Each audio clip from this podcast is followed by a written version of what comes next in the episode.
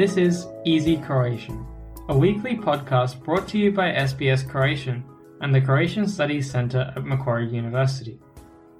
Easy Croatian is intended for those learning or wanting to brush up on their Croatian. News is written in simpler and shorter sentences and read at a slower pace. Before we move on to the feature, you will hear some of the more complex vocabulary and expressions, followed by their English translations. The transcript, as well as a short quiz, can be found on the SBS Croatian website.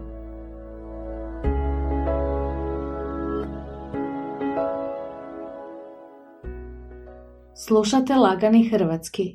Ja sam Jasna Novak Milić. Danas govorimo o tome kako se osobe slabijeg imovinskog stanja u Melbourneu bore protiv povećanja životnih troškova. Prvo ćemo objasniti neke manje poznate riječi i izraze redoslijedom kojim se pojavljuju u prilogu. Društveni stan, Social housing, neboder, high rise, dosjetiti se, to come up with, doskočiti, to solve, životni troškovi, living expenses, posudionica odjeće i obuće, clothes library, zaštitar, security guard, neprofitna udruga, non-profit organization, socijalno ugrožene osobe, socially disadvantaged people, društvena mreža, social network, zatražiti, to ask, promicati, to promote, međukulturno razumijevanje, intercultural understanding, podrijetlo, origin, cijepljenje,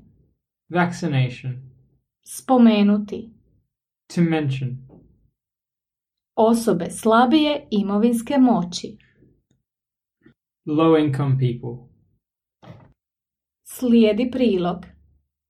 Stanovnici u društvenim stanovima u jednom melbourneškom neboderu dosjetili su se kako doskočiti svakodnevnom rastu cijena i životnih troškova. Osnovali su posudionicu odjeće i obuće za sve one kojima je to potrebno. Usluga je besplatna, a jedini uvjet je da odjeću vratite kad vam više ne treba. Inicijativu je pokrenuo jedan zaštitar koji je želio donirati nekoliko pari tenisica. Za pomoć se obratio neprofitnoj zdravstvenoj udruzi CoHealth, koja je početkom pandemije otvorila svoj ured između ostaloga i u jednom od nebodera u kojima žive socijalno ugrožene osobe. Donirane tenisice nestale su za nekoliko minuta, pa je udruga preko društvenih mreža zatražila još donacija. Donacije su počele stizati i od stanovnika Nebodera, ali i od drugih građana, te je udruga ubrzo prikupila veću količinu odjeće, obuće i igračaka.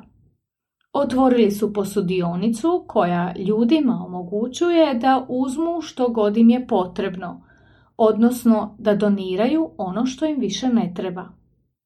No, osim što se u njoj razmjenjuje odjeća, posudionica je postala i mjesto okupljanja stanovnika Nebodera i okolnih stanovnika. Richard Wine, viktorijski ministar društvenog stanovanja i multikulturnih odnosa, ističe da posudionica promiče komunikaciju i međukulturno razumijevanje među stanovnicima Nebodera. Dok biraju odjeću, ljudi razgovaraju i razmjenjuju informacije o svojem podrijetlu, životnim iskustvima te o dolasku u Australiju. Djelatnici udruge ističu da im posudionica pomaže promovirati druge usluge koje pružaju, motivirati ljude na cijepljenje i sl. Samo u prvom kvartalu ove godine cijene su u Australiji porasle u prosjeku za 2%, Posudionica odjeće rješava dio problema za one kojima hitno treba prikladna odjeća za razgovor za posao ili topao kaput.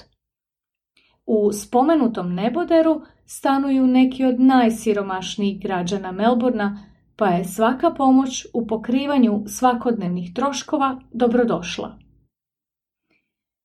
Korisnici posudionice posuđene stvari ne moraju vratiti, ali ih se moli da ih ipak vrate kad im više nisu potrebne.